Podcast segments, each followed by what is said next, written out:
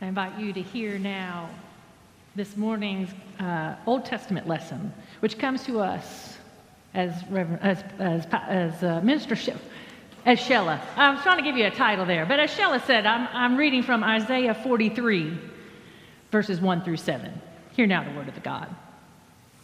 But now, says the Lord, He who created you, O Jacob, He who formed you, O Israel, do not fear, for I have redeemed you. I have called you by name. You are mine. When you pass through the waters, I will be with you. And through the rivers, they shall not overwhelm you. When you walk through fire, you shall not be burned, and the flame shall not consume you. For I am the Lord your God, the Holy One of Israel, your Savior. I give Egypt as your ransom, Ethiopia and Seba in exchange for you, because you are precious in my sight. You are honored, and I love you. I give people in return for you, nations in exchange for your life. Do not fear, for I am with you. I will bring your children from the east, and from the west I will gather you. I will say to the north, Give them up and to the south, don't withhold. Bring my sons from far away and my daughters from the end of the earth, everyone who is called by my name, whom I created for my glory, whom I formed and made. Friends, this is the word of God for us, the people of God. Thanks be to God. Well, Christmas is surely over, right? Last week we had the wise men come and now they're gone. And it seems like to me that maybe the hope that we celebrated in uh, anticipation in Advent and the, the presence of God with us, Emmanuel, on Christmas Day, that that has sort of evaporated on the coattails of the kings. And so this morning, this is supposed to be the day in which we celebrate the baptism of our Lord. And that, that God recognizes Jesus as God's own Son. And this is revealed that that is who Jesus is. And this is to bring hope to us this day. But today, I felt a little bit more in line with our other lectionary text. The text from Isaiah is speaking a word to those who are in exile. The Jewish people have been removed from Jerusalem. The temple has been destroyed. They've been living in Babylon. And everything that is meaningful to them, everything that gives their life purpose and coherence, has been withheld. They cannot return to Jerusalem because they are forcibly being held in exile. The Israelites feel abandoned. And I think I can kind of relate to that feeling. I don't know about you, but 2022 has kind of given me a kick in the teeth. It doesn't feel like that hope and exuberance and joy that I felt on Christmas Day. The pandemic is throwing kinks in our plans. Either you know somebody who's sick, or you go to the grocery store and there's not enough workers there to stock the shelves, or you can't get parts for your car to get repaired, or whatever it is, it seems like everything has been taken away from us that seems familiar. And this has happened to us again with the pandemic and, and Omicron. And I think that some of us also may be feeling our own sort of more personal exile. Some of us within our community are dealing with major illnesses. Some of us have losses of loved ones, um, either family members or friends or even pets. And others of us are facing economic challenges and maybe not knowing where they're going to be able to get the money to pay for their daily needs. Or maybe some of our members are dealing with an estrangement from family and friends for whatever reason. And so it can feel like the world is going on around us and we're standing still trying to catch up.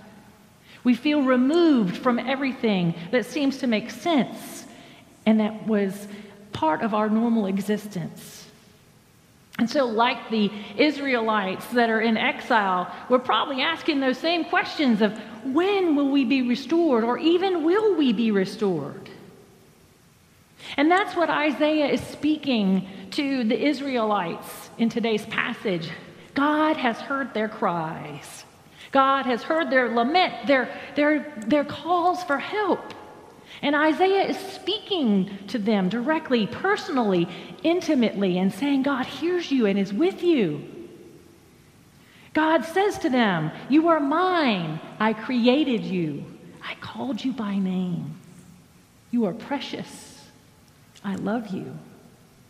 How could they not remember this story, their story that, that goes over centuries, where God has been with them? God has not abandoned them, led them out of Egypt in the Exodus, gave them kings to rule them, built a glorious temple in Jerusalem, and built up the kingdoms of Judah and Israel.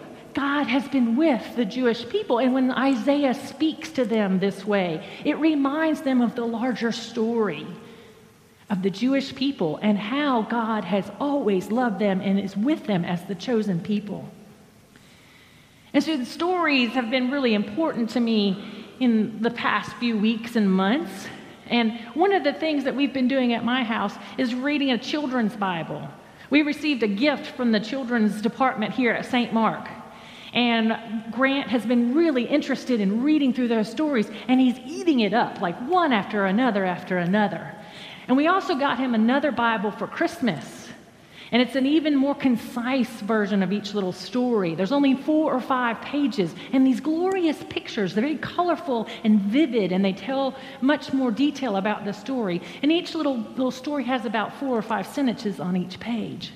And so Grant can hear one of those stories and say, read another, and read another, and read another, until we finally have to stop because we're tired of reading.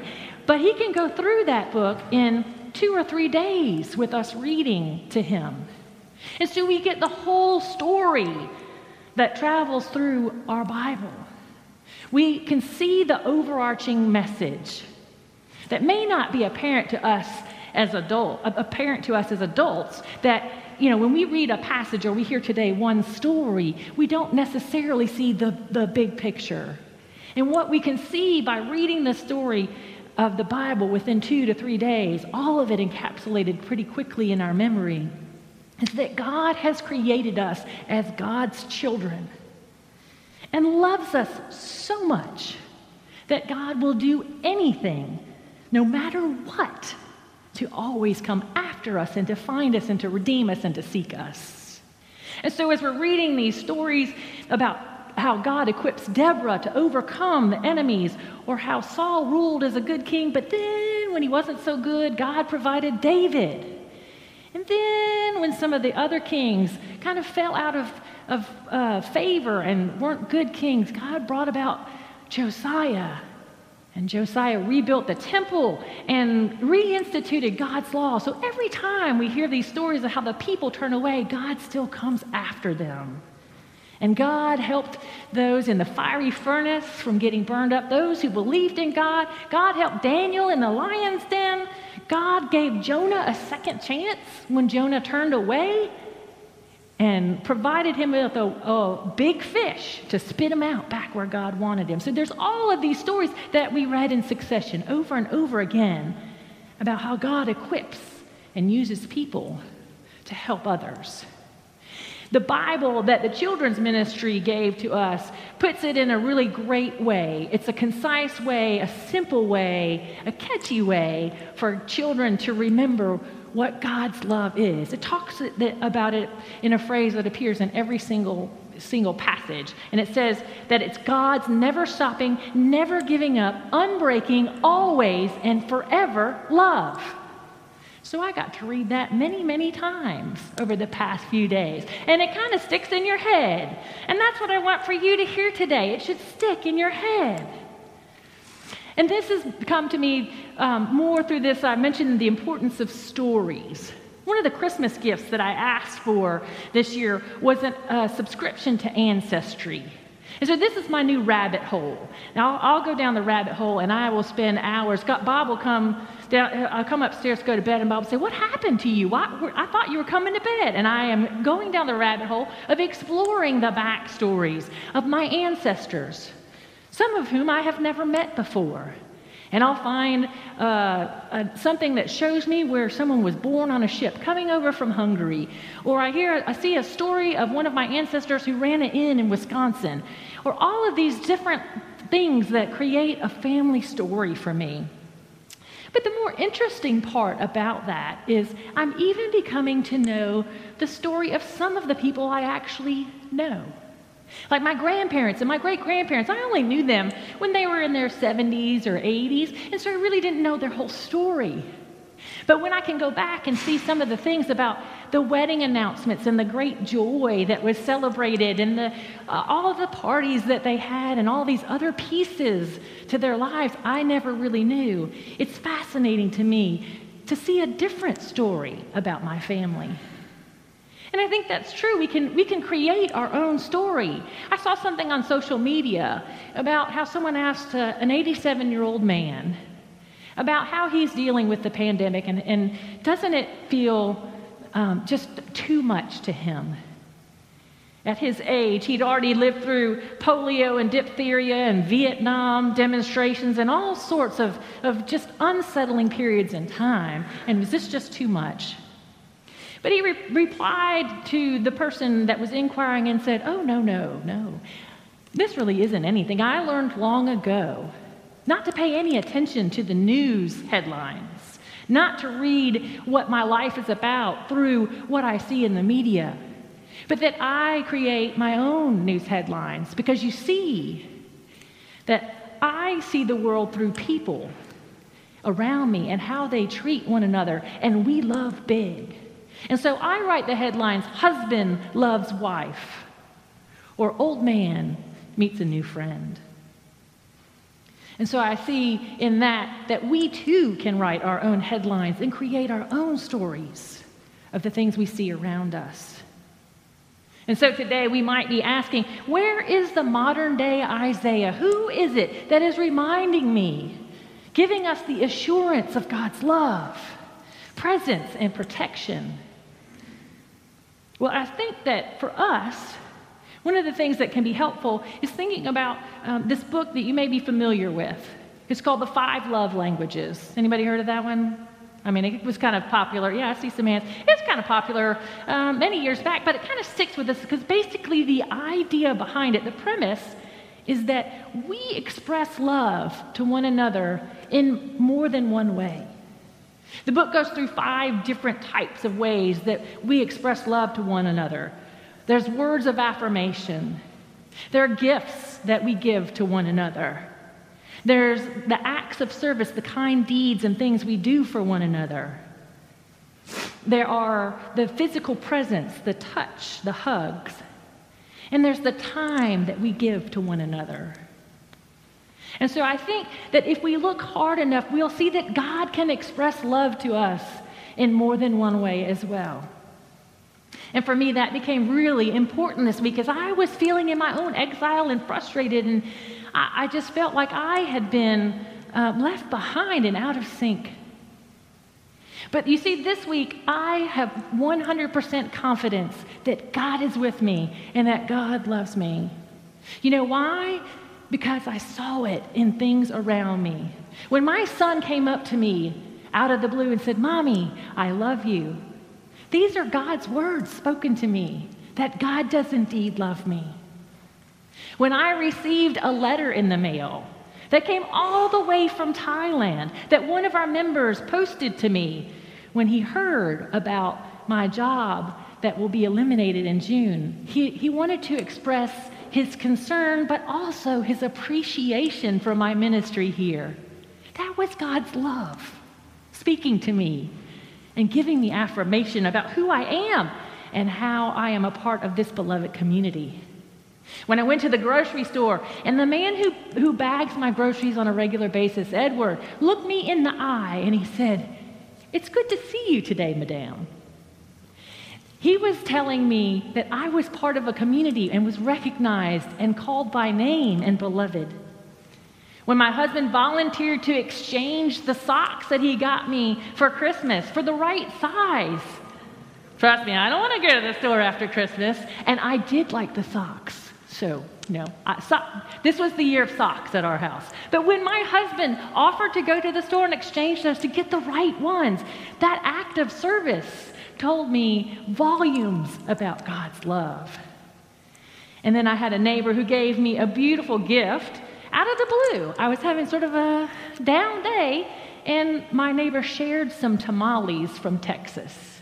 They may not mean something to you, but I do love me some good food. And the tamales from Texas are the bomb. And when she, out of the blue, offered me these tamales, I had a great lunch that said, God is, is here giving us gifts and offering that to us in love. I had another friend who sat and listened to me lament about the fact that I could not get my car towed. To get it to the shop, I was in a wreck in December and still have not been able to get it fixed. And then listen to my laments about the grocery store and not being able to get things serviced and whatever. But to have somebody just sit and be with me, that was God's love present in my life. And I see it here in our community of faith too. When I put out a call for volunteers to help with Supper Club, when we bring folks back indoors, I said we need some more people to come help us serve. I received a positive response. And so, that, along with all the volunteers who have been serving in that capacity, that shows me that people are willing to serve on God's urging to help people in, in need. God will help meet people in need and will provide the people to serve. We received a gift to our outreach ministry, unsolicited, this past couple of weeks. That to me was a reminder that God provides love in the form of gifts and will always be there to make things happen for our ministry. I had someone walk up to me and in our supper club ministry and give me a hug and just a, gratitude for, for my presence there. And I've received words of affirmation about the ministries here at the church, gratitude for what we do in the community. You see, God's, God's words, God's gifts, God's acts of service, all of this, God's presence, are here with us in our community of faith if we just look for it. And so I invite you to continue to both hear and write the story of God's love. I want you to start with these words God loves you. Hear me now. Thus says the Lord I love you. I love you like I love my son Jesus. I've called you by name. You are precious. You are mine. Each and every one of you, here and everywhere. You are part of God's amazing story. God's never stopping, never giving up, unbreakable, always and forever love story. You just have to write it yourself. Amen.